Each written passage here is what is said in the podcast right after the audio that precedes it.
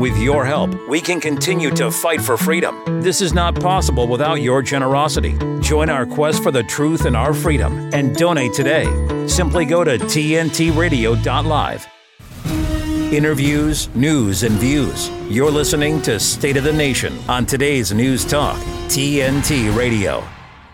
Rolling into the second hour of State of the Nation live right here on today's News Talk, TNT. Visit us on the web. TNTradio.live is the website. Get on over there. Join that interactive live chat room. Check out our What's on Events calendar. Notice we've got the live video feed right there on the front page, also, as well as video and audio archives. So, all of that stuff is available up at the amazing website of today's news talk. I'm Brian McLean reporting live out of Central Texas. Very blustery day here, chilly and blustery, but I cannot complain because it looks a lot colder in other parts of the state. And uh, I'm here with Steve Hook out of Central New Jersey. Steve, I understand it's uh, getting a little cold out there as well. Well, you know the thing is, is it, it, it's a little chilly, but it's getting wet and windy, and it's actually supposed to warm up to the low 50s. Um, yeah, on the shore, you know, it's kind of weird. Uh, it, it, depends on how the storm tracks, but this is such a huge storm. I know you guys were dealing with it in central Texas. It's finally making its way east and headed up the eastern seaboard, and we're going to get a lot of wind and a lot of rain. And if we were northwest of here, we'd be getting a lot of snow. But thankfully, I'm not. Uh, so, so that's where it stands right now. Yeah. All right. Well, I had to bring this one up, you know, because there's a big, big decision coming up at the Supreme Court. A lot of big decisions been uh, in the Supreme Court over the last year or so here. So we keep a good eye on it here. Um, check out this headline, Steve. This is out of dreaded CNBC, so forgive me. Uh, Supreme Court rejects appeal by Elon Musk's X on disclosing federal surveillance. Isn't this interesting? So the Supreme Court on Monday refused to hear an appeal by the social media giant, challenging a ban on the company disclosing the number of times federal authorities sought surveillance of Americans. Um, X, formerly known as Twitter, had argued that the federal government's prohibition on the company disclosing the exact number of receipts of national security related questions for surveillance of the users there. X's lawsuit had sought the right to publicly reveal the exact number of times in a six month period it received national security orders requesting information about users. Now, I'm not a judge or a lawyer, Steve, so maybe the Supreme Court made the appropriate decision here. I don't know. It sure seems un American to me, though, to to tell a company, a private company, note, a private company. Remember all the times they used to tell us, oh, it's a private company. It can do whatever it wants. This is a private company. Oh, Facebook shut you down. Google demonetized you, deranked you. Uh, well, it's a private company. They can do whatever they want. Well, if they're private companies that can do whatever they want, uh, why is the Supreme Court rejecting this appeal? Uh, the owner of X simply wants to reveal to users uh, the number of times that the federal government has come in and said, hey, we'd like to read this person's direct messages. And that's what this comes down to, Steve. Your direct messages are not secure, and the Supreme Court has no interest in um, allowing this company to tell you how many times your uh, your First and Fourth Amendment have been violated by uh, by the government. Isn't that interesting? Yeah, well, it reminds me of the old adage, you know, yeah, it's easier to uh, to beg forgiveness than ask permission. Maybe Elon should have just blown that up online and said, "Oh, by the way, here's all the info. Uh, you, Mister uh, Jones, you've been uh, you know they requested your info uh, 50 times since uh, since January 6th of 2021, whatever." Um, but you know he didn't. He did the right thing. He said, "Listen, let's let's litigate this. Let's go. Let's make sure that we can get all this." Uh, information out there, probably thinking that the court would say, yes, of course you have the right to do that. After all, to your point, Ash, they're a private company. Uh, but that's not the way it works these days. Um, if there was, you know, and I don't know what the, I'm with you. I'm not a lawyer. I'm not a judge. I, I, you know, I guess national security interests. I don't know, but I do know that um, when you start seeing uh, every three-letter agency weaponizing uh, a different facet of control that they have access to, it starts to make you wonder if we're still living in the same country we were back in, uh, you know, the, the, the Reagan days or even the Bush days, for that matter. Um, yeah, it's very bizarre, man. Very very bizarre. Yes, indeed. So, uh, doing our best to keep an eye on that one, as that's an important freedom of speech issue right there, and it underlines everything we learned in the Twitter files and uh, everything that can be learned at I don't know uh, great Twitter accounts like Name Redacted who track this sort of thing. Um, and real quickly here, uh, this is pretty funny, Steve. this is out of the New York Post. There's a uh, editorial up there by the board saying Democrats' migrant crisis solution is blame the messengers. Isn't this interesting? Also, the city's migrant crisis has become a specter that demagogues can use as the threat du jour, says City Councilman Justin Brannan. He said, quote, it used to be defund the police or bail reform. Now this is a new thing they can divide and conquer on. So, so Brennan, he's a, a Democrat out of uh, Brooklyn, I believe, offered up his uh, wisdom in this Politico piece um, for he, and he's blaming Mayor Adams for the quote ceaseless dire messaging, which is threatening Democrats in a pivotal election year. So uh, the bottom line: stop talking about the border. You're making Democrats look bad. yeah, yeah. It's it's not the policy that makes them look bad. It, it, it's it's not it's not people getting stabbed at various uh, locations housing them uh, these oh, immigrants that makes them look talking bad. about That's it. not it. That's not it. It's talking about it. It, it. It's shining a light on it. How dare you do that, uh, Eric Adams? And believe me, I am. I carry no water for that man. The guy's an absolute moron, from what I can tell. Uh, but he is having to deal with it, and that's why we were talking about in the first hour.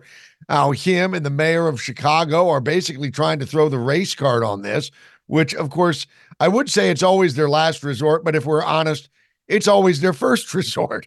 Uh, first, second, third, and every other resort is to throw the race card at it. and that's what they're doing here. And this guy's just sick and tired of hearing about it.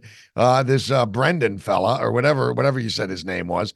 Um, eh, look, you'd have to be living uh, in a cave not to know that the entire country is on pins and needles for what may happen due to our southern border being wide open. We know what's happened with regards to fentanyl deaths. We know what's happened with regard to sex trafficking and all that. But uh, to shut up about it is that's not likely to happen. No, no, a little late for that one.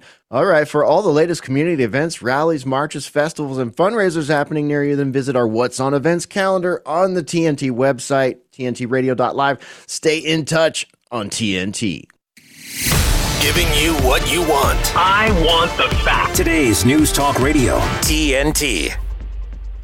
Well, the president of Mexico uh, President Obrador recently revealed that the United States, uh, what they must do in exchange for the Mexican government helping slow down the flow of migrants crossing the U.S. Mexico border.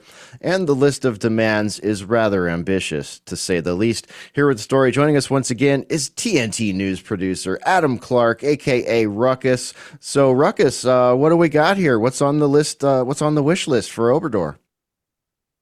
This is crazy. I mean, we this is this is the world we live in. This is reality. This is the the state of this nation, sadly, because uh, the president, who happens to be the least popular president in United States history at this point, no thanks in, uh, I mean, thanks largely to the border crisis, which he created this crisis, and now he's got to go to the other country who shares our southern border and beg for help.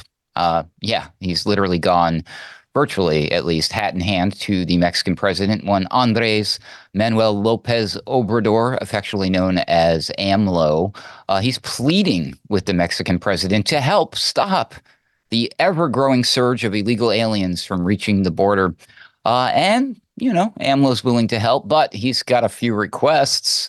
He's got a long list of requests. This is pretty wild. So, according to Fox News Digital, who reported this, uh, I guess Lopez Obrador AMLO announced his demands during a press conference on Friday funny how we're just starting to hear about this, right?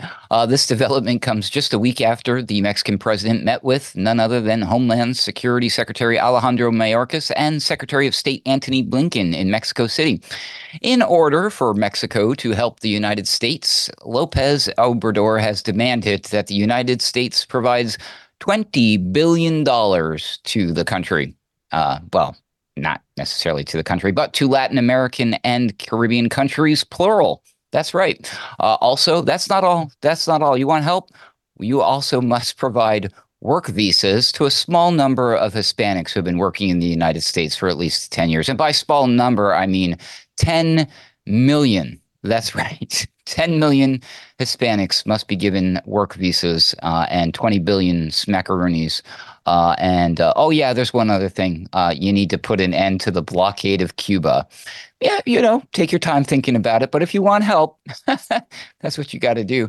Uh, the demands have put pressure on President Biden, who has not polled well, as I mentioned, uh, on illegal immigration since he took over the presidency.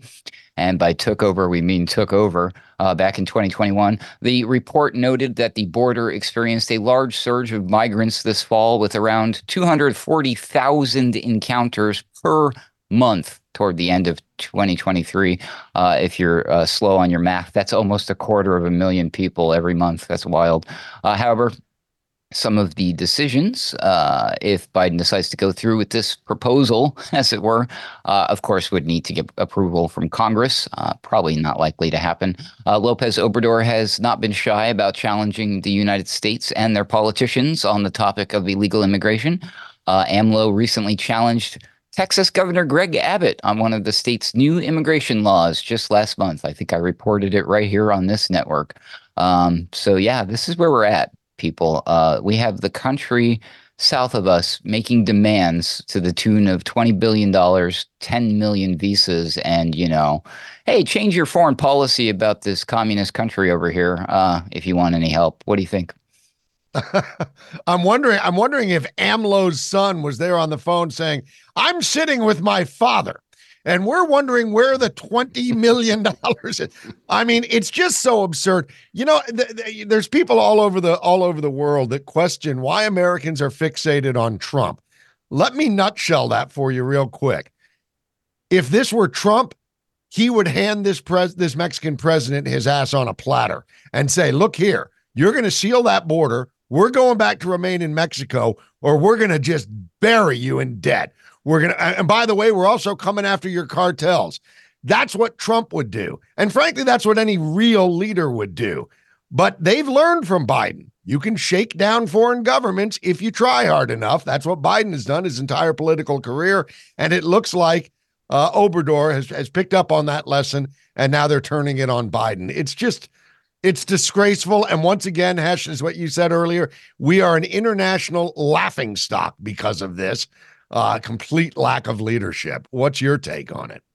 Yeah. Uh, well, one quick correction there. It was billion with a B, not million. Oh, billion. Yeah, you're right. Just just just throw a couple three more zeros at it or whatever, you know, just just so we're clear here. Billions of dollars providing work visas to millions, 10, 10 million uh, Latin Americans there and end the blockade of Cuba. That's pretty amazing. So, uh, yeah, how does the cartel play into this? It's my understanding that the cartel has uh, quite the foothold in the government there. I mean, this sounds kind of like uh, cartel demands almost, doesn't it? Kind of makes you wonder if it might not be a cover for cartel demands to actually be met by the American government. Uh, and if you know, if I'm just wargaming here a little bit, little you know, asking for a friend, but uh, where does that twenty billion dollars actually go? And if we give it to them, I can't even believe I'm saying this. If if we were to give it to them, uh, are we going to get any sort of audit on that? Because experience leads me to think that no, we would not get an audit on that because we gave a hundred billion and more to the little green man in Ukraine, who has now uh, lost over 600,000 Ukrainians in that war. And we don't know exactly where all that money went. Our own Pentagon told us that approximately 70% of the weapons that get sent over there, quote, disappear into a black hole end quote. So yeah um, maybe we should pump the brakes on this idea of just handing out tens and hundreds of billions to foreign nations uh, that say hey we're just busy doing democracy just like you guys. It would really help if you gave us a hundred billion war dollars or i don't know some of that imf money sounds great. I mean i don't know ruckus uh, what anything else on this one Uh, there was one other demand that I forgot to report on, and I guess uh, AMLO would also like to see the United States remove all sanctions against yet another country, Venezuela. So this is uh, getting to be quite a tall order indeed. Yeah. Wow. Good oh, God. Oh boy. Stupid solutions and stupid prizes right there. All right. Thank you, Ruckus. This is State of the Nation on today's News Talk TNT. TNT Radio's Hrvoje Moric. Approximately 650,000 Ukrainian men aged 18 to 60 have left Ukraine for Europe since the start of the war. It's a tough spot. If your country is being invaded, uh, that's one thing, and you're a, a male and a citizen. Um, but you know, if the war, if it's a globalist war, I, I wouldn't want to participate in these banker globalist wars, and most of them just uh, are. Hrvoje Moric on today's News Talk Radio. TNT. Radio works because of its ability to personalize to the listener. What's exciting these days is that people are rediscovering it. You know, people are really rediscovering just how powerful radio is, how ubiquitous it is. It's in our cars, it's in our homes. There are so many new ways to access it, it's everywhere. To find out more, go to tntradio.live. The human mind is like a computer, no matter how efficient it may be. Its reliability is only as great as the information fed into it. That's a campaign promise. Tell us the truth. Tell us the truth. We mandate that the truth be told. You're hearing it. TNT. All right. Our next guest joining us very shortly here, Mr. David Dodd is the chairman, president, and CEO of GeoVax, which is currently working on a vaccine for the coronavirus. His executive management experience in pharmaceutical and biotechnology industries spans more than 40 years. So he is a subject matter expert in this.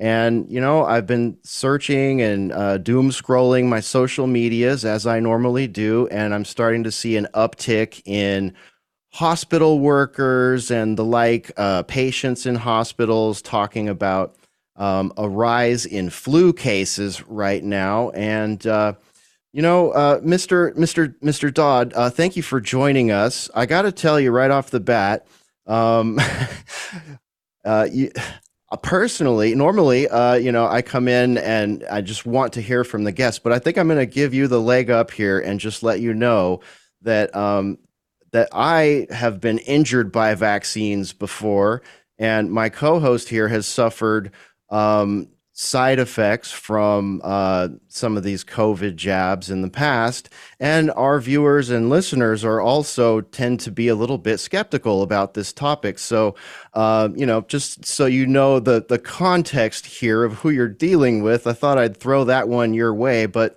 give us your take on what's going on and tell us how what you're working on is different from some of these mRNA technologies that we've seen such dreadful results from. Certainly, and and uh, how you outlined your your own personal feelings and your colleagues, et cetera, is not unusual. We all know that. In, in fact, if you look at the the general population, uh, you're seeing that less than 20% of people are willing to continue to get vaccinated for different reasons. No, and indeed. There are there are instances where people have indicated you know certain side effects from the vaccines that they've had to deal with, and, and those aren't made up. I mean, obviously they have occurred.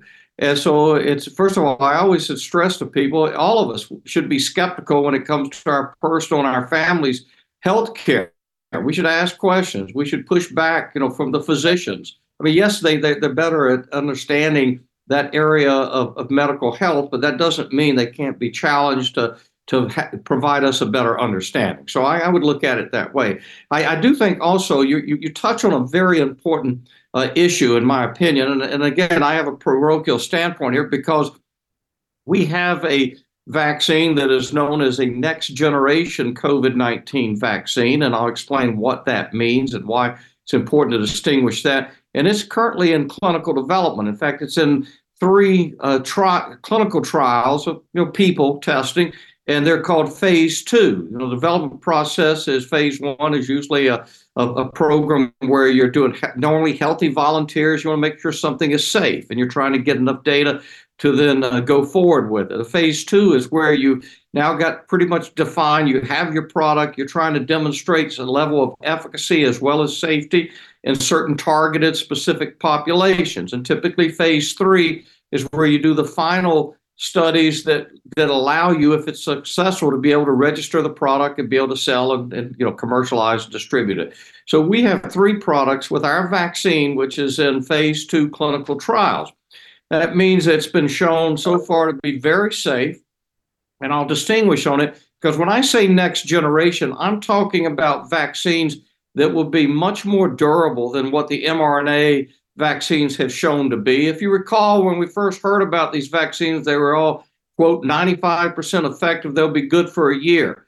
And reality is that maybe at best they're 40% effective and they last maybe two to four months. That's why you keep hearing people got to go back, got to go back. And every time there is a new variant that emerges or what is known as a variant of concern, what we end up uh, learning is oh, we have to reconfigure it because now we're dealing with the Delta, or we're dealing with the Omicron or Omicron XBB 1.5, or even now what we're hearing is the JN1.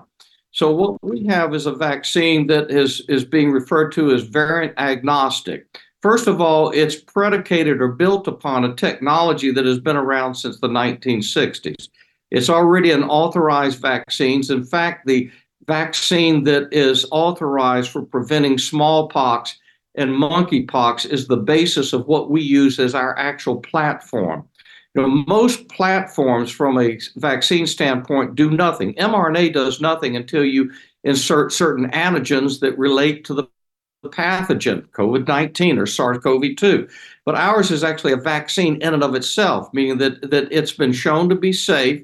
We actually received uh, exclusion from having to do certain animal safety tests that all vaccines have to have in development because it is based on a technology that is so well accepted around the world as, for its safety. It was actually developed specifically for people with the weakest immune systems so that it would be exquisitely safe. So that's what we use as the basis. The other thing we do that is very different is you've heard the throw around the phrase spike protein a lot, talking about COVID 19. And that is the part of the virus that is utilized to induce a very strong antibody response. And an antibody responses are your first line of defense for, for against infection. However, there's another side of the immune system called the T cell system or cellular immunity. And what's been been shown in, in every it is very well well it is it, it is and risk of death, specifically when talking about COVID-19 our uh, our vaccine is constructed to not only address the spike protein, but it also addresses another part or another antigen or protein, if you want to call it that, of the virus, and that's called the nucleocapsid, or let's just say the N protein. What's important about that is the N protein has been very well documented that it is conserved, meaning it does not get changed by a virus attacking it across all coronaviruses. And by including both both antigens or both proteins into a single vaccine, what we do is we induce the very strong antibody response, which is what you see with the mRNA, but we also uh, generate a very strong T cell response. And that's what drives durability and what they call a memory, immune, immune memory, so that your body remembers and will respond to stuff. And the and the, the value of doing that is not only do you get a much more durable vaccine, in the clinic right now, we're seeing six to eight months durability, and that's versus two to four for mRNA. So it gives you a longer acting, but also a broader immune response, which gives you what is known as we refer to as a more robust response.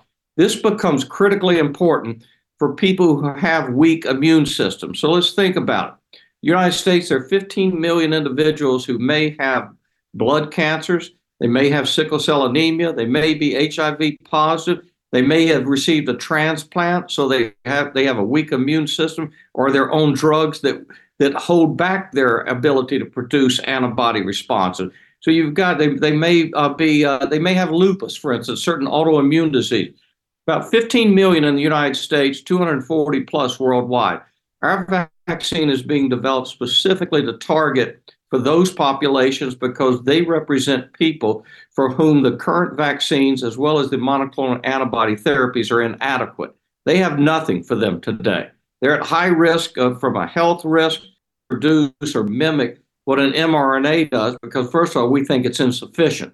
What we are trying to do is to address those populations for whom the current vaccines are inadequate and also provide our vaccine as a much better booster that would be administered to healthy people who generally had an mRNA. But now, if they get our vaccine as a booster instead, it'll they'll, they'll reduce the amount of number of boosters they'll have to have because we give a much longer or more durable type of immune response, and it holds up. And we recently published in, in a peer reviewed journal called Vaccines, it was in September of this past year, we demonstrated that our vaccine provides protective immunity from the original Wuhan strain, they refer to as the ancestral strain of COVID 19, all the way through the Delta and the Omicron, and through the uh, Omicron XBB 1.5, which was the scourge we were all worried about through August, and will soon be uh, testing it against the new JN1, which is the one you're hearing about news now. So we Okay, believe Mr. that Mr. what Dodd. we've done is taken us longer to get here. We're a small company. Mr. Yes, Dodd, if sorry. you, if you, no, no, that's okay. I appreciate the background there. We have a headline we're going to take, and when we come back, we'll pick up right where we left off and let you finish what you're saying here about your product. This is State of the Nation on today's News Talk. Uh, oh, oh, oh, here's some more potentially bad news. TNT Radio News. For TNT, this is James O'Neill. In a recent court filing, Fulton County District Attorney Fani Willis and Special Prosecutor Nathan Wade are embroiled in controversy over allegations of an improper relationship and financial benefits arising from the prosecution of former President Donald Trump. A U.S. fugitive known as Nicholas Rossi, who is accused of faking his own death and fleeing the country to avoid rape charges, is in a Utah jail. After he was extradited from Scotland last week, jail records showed on Monday. Are you enjoying listening to TNT Radio? Do you think we're doing a good job? Then please let us know. Why not leave us a like or a positive review or comment on Facebook, Gab, or Gettr? Help us get the word out as we cover the biggest topics of our time on today's News Talk, TNT Radio.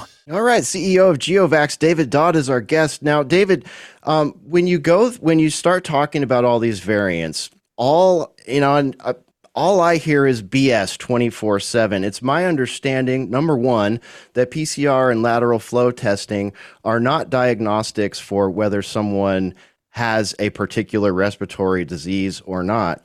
And it's also my understanding that this these these variants are computer models. They're basically simulate, simulative computer models that, that go with these test results. So, with the abysmal um, false negatives and false positives that these PCR tests have, and with the fact that there were basically no cases of the flu or the cold in 2020 or 2021, everything seems to have been parlayed into this giant COVID bucket. I mean, what what do you say to a skeptic like myself who's looking at all these variants and saying I don't trust these variants. I don't I don't even know if I trust immunology and virology anymore because a lot of people are thinking that at this point.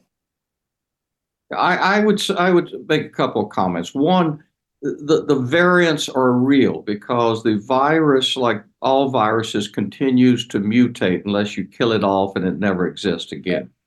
And and we went into this in tw- early 2020. Our approach was we expected our basic assumption was that the virus, whatever it was, at that time we didn't call it COVID 19, was going to evolve because that's what they do. And viruses are, are smart. They learn how to become evasive to what is currently sort of uh, holding them at bay or, you know, holding them, you know, stopping them. And so uh, variants do indeed biologically evolve. What is important, though, is is how do you address that ongoing evolution of them, and can you can you develop a vaccine that encompasses a variant before it even emerges? In other words, being variant agnostic. That has been that was our focus and our our our approach from the from the very beginning. It appears, at least thus far, I don't know if you can do a universal, let's call it coronavirus vaccine. We have some we have in animal testing that are showing that's what they are. The current one we have is what we see in the clinic, the closest to having it, because we have we've taken our serum samples from individuals that had been vaccinated in our, with our vaccine and we have tested all the different variants that you know through pseudovirus type testing and basically taken examples and it shows protective immunity. So i think you know one can do that. Now the idea that the point you make i actually share and i have to be cautious because i you know i, I receive government funding and all the company does and it, it is it, it is simply makes no sense that there was no flu during 2020 and i repeatedly uh, used to raise that as a question. I can't believe that there's no flu this year. It's everybody's in this pandemic. But remember that what was also being done is that there were financial incentives to, to medical institutions to diagnose as COVID. If someone went into a hospital and, and they had had a heart attack and they died, but they also tested positive COVID, it was it was economically um, motivated to then classify that as a COVID death. And, David, and let, so, me, let me chime in here if I might, because I, have kind of been sitting on the sidelines. Uh, I just want to, you know, first of all, I understand, we understand that your particular vaccine is genuinely a vaccine, it's not mRNA. Yeah. But I, I, will drop a name here that we've all heard before uh, Howard Stern. Howard mm-hmm. Stern has gotten, this guy has lived the COVID, COVIDian lifestyle for the better part of four years now. He is readily admitting on his program that he has not gone out in public for over three years. He stays locked in his uh, in, in, his uh, in his uh, mega mansion down in West Palm. Uh, he's gotten every single booster. So by my count, he's gotten over eight jabs right now. Last week, he missed an entire week of broadcasting because he has COVID. Uh, the point is, is that people have, uh, uh, uh, fairly or not, have lost utter trust, complete trust uh, in the CDC, in the National Institutes of Health, uh, in in in uh, the World Health Organization. They've lost trust; it's gone. And to say, well, you know, we're going to get trust back with this vaccine when it's the vaccines they don't trust and the manufacturers. How do you overcome that complete skepticism and lack of trust in the public, given that you have people that have gotten every possible jab recommended, and yet they still come down with COVID. Exactly right.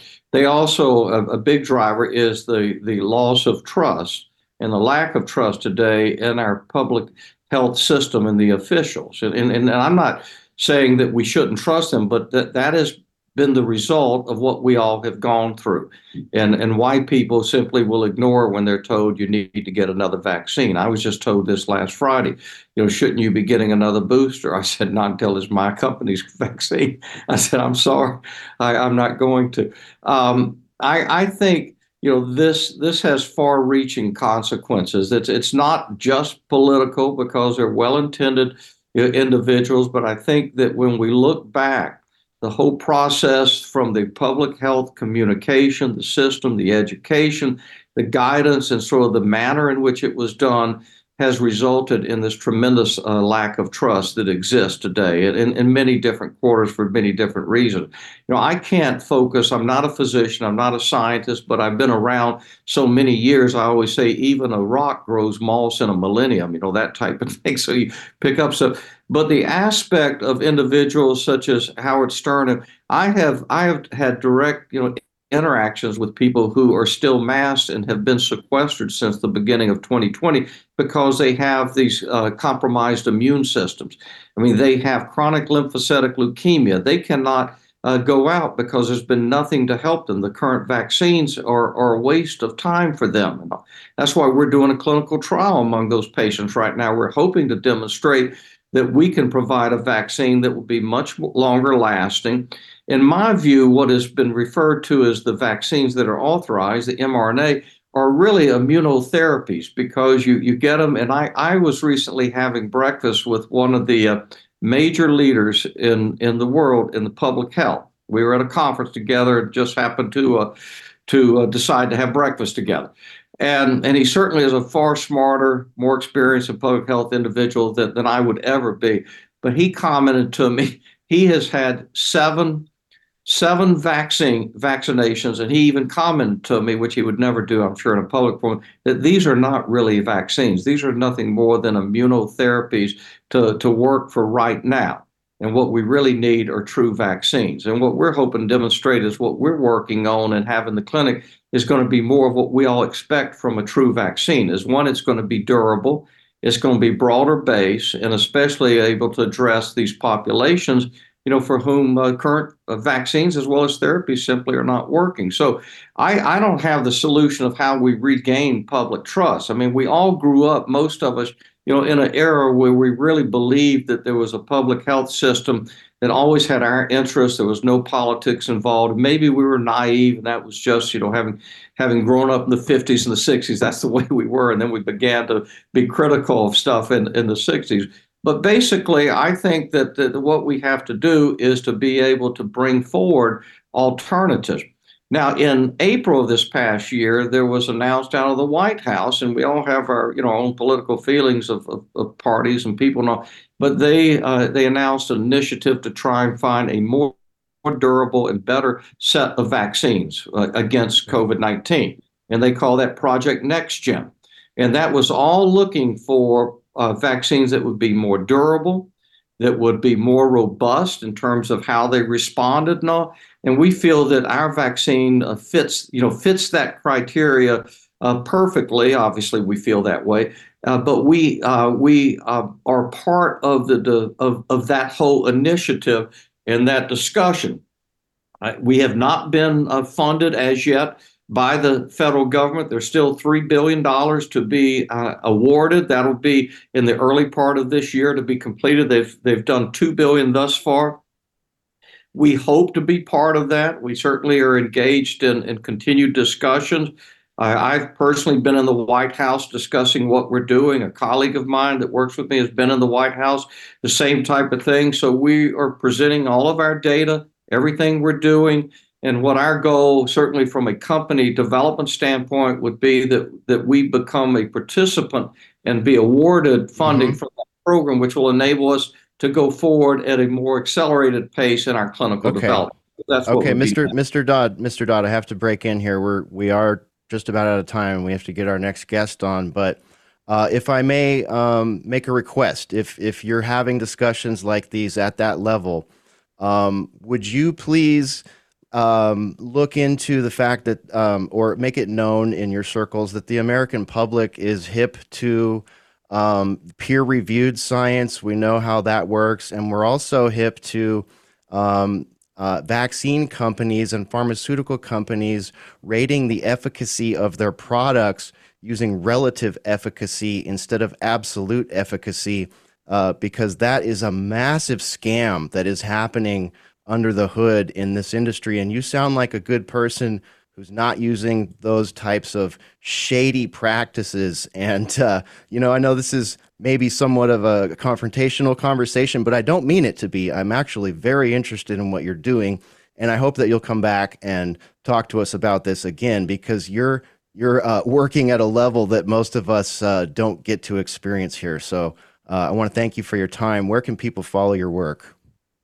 Well, they can always, we're at www.geovax.com. That's our website. And then we issue a lot of press releases to give updates. But yes, I, I do think that that we we're not doing the uh, the relative efficacy and those things. Ours is, you know, we're, we're this is a marathon for us. It's not the sprint, and, and we're putting all the pieces in place. Good, good. I'm very glad to hear that. We appreciate you looking out for the health and safety of Americans because we've lost too many people to ventilators, too many people to myocarditis, pericarditis, and all of these things. So we appreciate your perspective. Mr. Dodd, David Dodd, CEO of GeoVax, right here on State of the Nation with today's News Talk. When I had my heart event close to four years ago, I was at the gym, thought I deserve a coffee, and thought I'll top up with fuel ordered a coffee. But while I was pumping fuel, I started to get chest pains. Then it got worse and worse and worse. So then I was leaning on the counter thinking, yeah, something's not quite right. So then I went to wait for the coffee and that's when it really, really hit. And Joy just, you know, mouthed, Do you need an ambulance? And I remember nodding. I wasn't even thinking about a heart attack. I just thought something is seriously wrong with me here.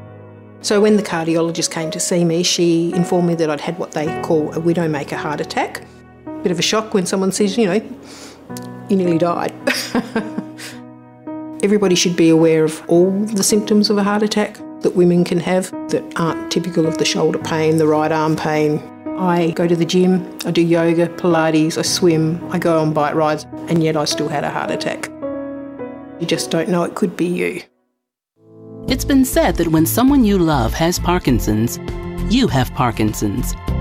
The truth is, Parkinson's disease doesn't just affect the diagnosed, it affects everyone who supports and helps care for them. Worldwide, over 10 million people are living with Parkinson's, a neurological disease that affects movement. And with so many places to search for information, it can be difficult to know where to begin. The Parkinson's Foundation has answers. Answers for everyone in the fight. We can help you understand the disease, help you find expert care, give you tips for living a better life, share the latest research, help you find local support, and there's a free helpline you can call. Find your answers and join us in the fight against Parkinson's. To learn more, please go to parkinson.org or call 1 800 4PD Info. The Parkinson's Foundation. Better lives together. Interviews, news, and views. This is State of the Nation with Steve Hook and Brian McLean. Today's News Talk, TNT Radio. All right, welcome back to State of the Nation, and we're very happy to welcome our next guest, friend of the program, Gerard Filitti, joins us. He, of course, is uh, not only a uh, not only a great uh, friend of the program, but he's also a senior counsel for the Lawfare Project, political strategist. Uh, and we welcome him to the show. Gerard, hey man, it's great to see you again, buddy. How are you? Happy New Year. Yeah, good to have you on the show. Um, let's talk about all things Trump here uh, going forward. Of course, today Trump was in court in D.C. trying to get, uh, trying to argue for presidential immunity because uh, obviously the lawfare is really ratcheting up against him. Uh, has been for a while now, pretty much nonstop. I suspect it's only going to get worse as we're six days away from the Iowa caucus. Uh, and if he blows that out, uh, boy, they're gonna. You can just hear them gnashing their teeth now. Uh, first of all, how do you think the? Uh, I guess we don't know yet, but how do you suspect the day in court went today for uh, President Trump and his counsel? Well, in, all fairness, it's a little hard to tell. I think that the questions were fair ones. The answers were about what you'd expect, but this is really not an easy issue. But well, perhaps it is easier when you're looking at the specific allegations of what Trump did or didn't do with regard to voter fraud. But the larger issue of presidential immunity is more complicated. And I think that what we will see, what we have seen, is a court that understands the nuance and is a little bit reluctant to get involved. Yeah, yeah it's crazy. I mean, and then and then we've got the Supreme Court thing happening too. Uh, with the the Fani Fani Willis thing. I mean, there's it's just like you know, Steve and I got to the headlines today, and it was like Trump, Trump, Trump, Trump on like all these different vectors. I mean, like from the media uh, presentation of this and the timing of it all. Like uh, as Steve was saying, do you think this is sort of about just cramming as much of this in before the Iowa caucuses as possible?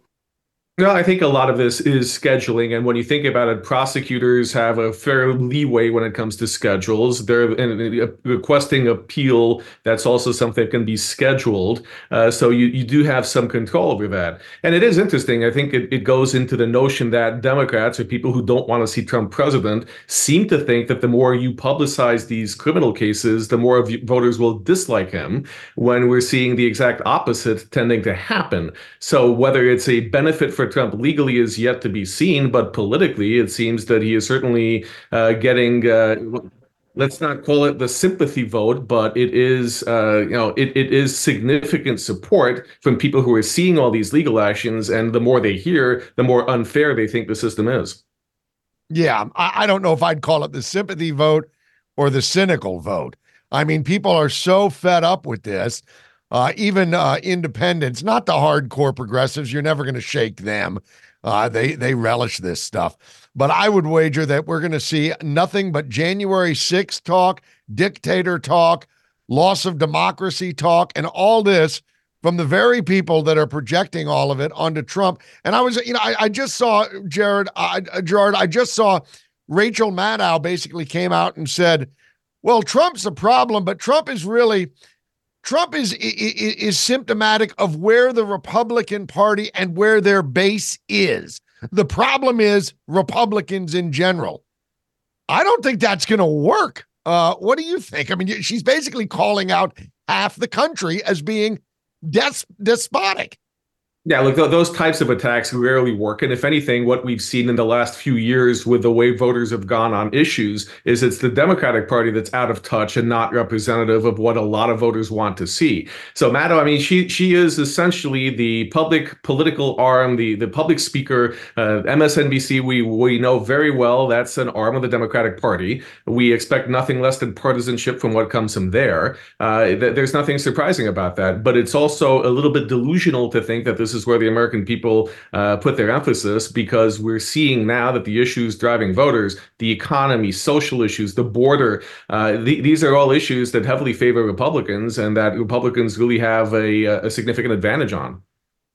Yeah, well, first of all, uh, congratulations to Rachel Madcow. I didn't even know she was still doing news. Uh, I guess uh, that, that's worked out well for her. Um, with a track record like that, though, I mean, it's no wonder people like me don't even know that she's still behind a news desk.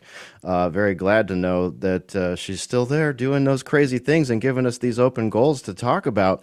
Um, and what about Gerard? What do you think about um, what's going on in the Supreme Court today? I saw West uh, West Virginia attorney Patrick Morrisey um, discussing Trump's Supreme Court ballot fight, and uh, you know they talked about why more than half of the states in the union are backing the former president on this.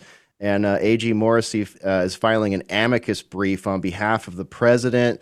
So uh, it, and it looks like the insurrection clause is basically going to be the long pole in the tent here. What do you think about that? And the fact, also, the fact that 27 states support it. That's something that you really just, you know, you don't you don't hear that much in the mass media. Now, leaving aside Donald Trump for a moment, even though this is why we're here, essentially, the issue is, you know, who decides what an insurrectionist is? Is it the Congress? Is it president? Is it a state court? And if it is a state court, then you have the inconsistency of 50 different courts coming up with 50, potentially 50 different answers, or at least two answers. And that inconsistency affects the rights of Americans, their First Amendment right to have a candidate of their choice on a ballot. So the, the first question here is who even gets to decide this? And when you look at history, when you look at the Constitution, it certainly seems that the answer is not the state. And if and more than that, it's not a board of electors or a secretary of state or an appointed individual. So, really, what we're seeing now is states standing up for the rights of their citizens to be heard, for the rights of their citizens to vote for the candidate of their choice. And that is the right thing to do. What's more disturbing is the states that aren't joining the amicus brief. They're, they're essentially saying that they want to determine, pre select who you're allowed to vote for.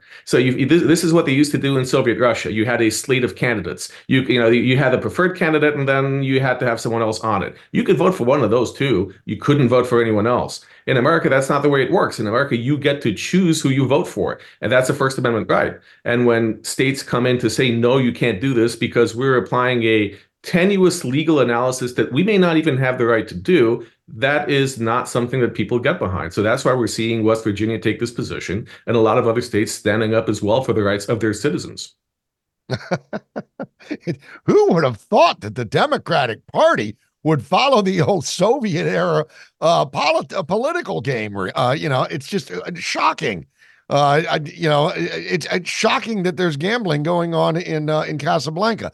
Um, I, I, Gerard, to your point, it sounds to me like this has really got to be fast tracked by SCOTUS uh, to kind of put this, to drive this nail down into the coffin once and for all, and to end all of this. I mean, it's great that uh, West Virginia is filing an amicus brief. It's great that other states are signing up on it. But isn't it that when the rubber hits the road, isn't it going to be SCOTUS that's going to have to come down and just say, enough of this nonsense? Let's get on with the election cycle? It is, and that's exactly what SCOTUS seems likely to do. They they set up an expedited briefing schedule. We can expect a decision quickly after uh, after they hear arguments. I think we will know by the time March comes around. It'll be a different kind of March madness that we're looking at. But I think the Supreme Court is cognizant that these need to be resolved by the time we get into full swing in primary season. Uh, and uh, the, the the interesting thing really is that the states do have a role in amicus briefs because they're raising this issue as to make it a compelling reason for the justices to actually decide the 14th Amendment issue. Which I mean to say is the court can punt. The court could say it's not timely. We'll revisit this when there's an actual election. Just putting it off until later, just you know, creating another situation where we're Bush v. Gore. We've had election day and the Supreme Court gets involved. The court could do that. But the more it has amicus briefs saying that there's a problem now, the more likely it is to issue a more substantive ruling. Ah, understood. Yeah, that makes sense. Mm-hmm, mm-hmm. And and I mean, a lot of people are saying this should be a nine to zero sort of thing, and it should be just over quickly so that we can move forward.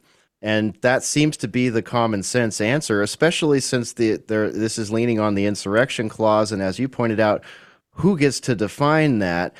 Where is Congress in all this? And you know, uh, the fact that nobody's been um, convicted of insurrection or even charged with it at this point. I mean, th- that seems like major holes. Do you think it's going to be a, a 9 0 slam dunk? If it's not 9 0, I think it'll be close enough. And by which I mean to say 7 or 8 0. I don't think it'll just be conservatives voting for this. And, and, for that, you have to look at how the Roberts Court has operated. And they have looked, even, even the liberals on the court have looked to the context, the historical context of amendments. You saw that in the Second Amendment cases. 14th Amendment as well. That amendment was written in the context of the Civil War when the only insurrection on record were insurrections that were so declared by Congress. President Lincoln declared an insurrection and asked Congress to declare an insurrection, which it did. So when the 14th Amendment was passed, everyone knew what an insurrection was. It was something that Congress had declared. Here, if you look at the context, you can see the Supreme Court saying, okay, well, that's the answer. It's not the states that decide, it's either Congress or potentially a criminal trial, but it's not a state board of electors. Ger- uh, Gerard, let me ask you this because we're talking about, and I think Hesh brings up a great point. It should be nine to nothing. It should be. But I have a funny feeling that Ketanji Brown, Jackson Brown and and and, uh, and maybe Sotomayor, perhaps even Kagan, are going to write a dissent on this. I hope I'm wrong. I really do because I think it's just for the good of the country. Uh, it should be a 9 no uh, ruling. But some of these people know where their bread is buttered, especially the progressive justices on the court. And I suspect we're going to get at least one dissent, uh, one uh, justice dissenting. Uh, what is your take on that? What do you What do you think? Well, yeah, that that's always possible, and I think you've identified the one that's most likely to dissent. The the issue though is the court also is cognizant of its role and is looking at the future and saying if we are creating, if we are fomenting strife, if we appear to becoming a political body, then we will lose legitimacy and independence as the Supreme Court. So I think there will be a lot of effort made by all the justices to have at least a consensus opinion. So what I'm expecting is not actually a 9-0. I'm not expecting to see a dissent. I'm expecting to see a majority opinion with several concurring opinions. So they agree that you know this is not a proper action, but they will disagree as to the reasons. And some of them may very well say that Donald Trump should be charged with insurrection, or it does appear to be an insurrectionist. It's just that the state hasn't followed its procedure. So I think that's what is more likely than to actually have a dissent. Yeah, splitting the baby. In other words. Yep. Yeah. Yeah. Yeah. That's very possible. Now, Gerard, let me switch gears real quick here uh, as we wind the program down in the last couple minutes. Uh, we'd love to get your commentary on uh, the bombshell filing accusing Fani Willis of engaging in a uh, romantic relationship with a t- top Trump case prosecutor. Uh, my goodness, it sounds so, uh, I don't know, tabloidy, but here we are. your thoughts on this one? Yeah, birds of a feather stick together. I mean, it it, it seems given that these sorts of things will happen. Uh, like attracts like. This is human nature, uh, and the you know the allegations certainly seem to have merit. Uh, I I'm not. I mean, I haven't seen them all. I'm not going to comment on whether you know what should happen as a result of that. Uh, but certainly, it's unsurprising that people who have the same ideology find romance uh, in the most unlikely of places. Yeah, and not only do they find romance, they find a big old pile of cash at the end of that uh, progressive rainbow because apparently this this nondescript, basic, uh, n- not unknown trial lawyer has got damn near a, a, a, over a half a million dollars so far in funding this, and they're going off to Barbados together. It's just so ugly. It's just no, so ugly. Money is apparently the best lubricant. It, it greases uh, pretty much everything, and it makes uh, it makes possible these romantic endeavors. So I think you know, not just with this, but with everything else, follow the money. Where's the money coming from? Where's the money going? The romance is tangential, but it's all about the money. Absolutely. That is so often the breadcrumb trail that really explains a lot of the things that seem unexplainable, Gerard. Now, people can follow you at Lawfare Project on social media. Anywhere else you'd like to point people to to keep up with your work, Gerard? You can also look at, at Gerard Filitti, although lately I've been a little too busy to actually update uh, social media. I'm hoping to change that soon. Uh, but uh, I, I, also thank you for all the work you guys are doing, and I'm glad now I, am keep referring people to listen to your show, listen to your broadcast. You're the voice of thank reason. You need that. Thank you, Gerard. Yes, and likewise, and we'll keep having you back on. Thanks for being there with us in this endeavor here at State of the Nation at today's News Talk. Stay tuned for Misty Winston coming up next.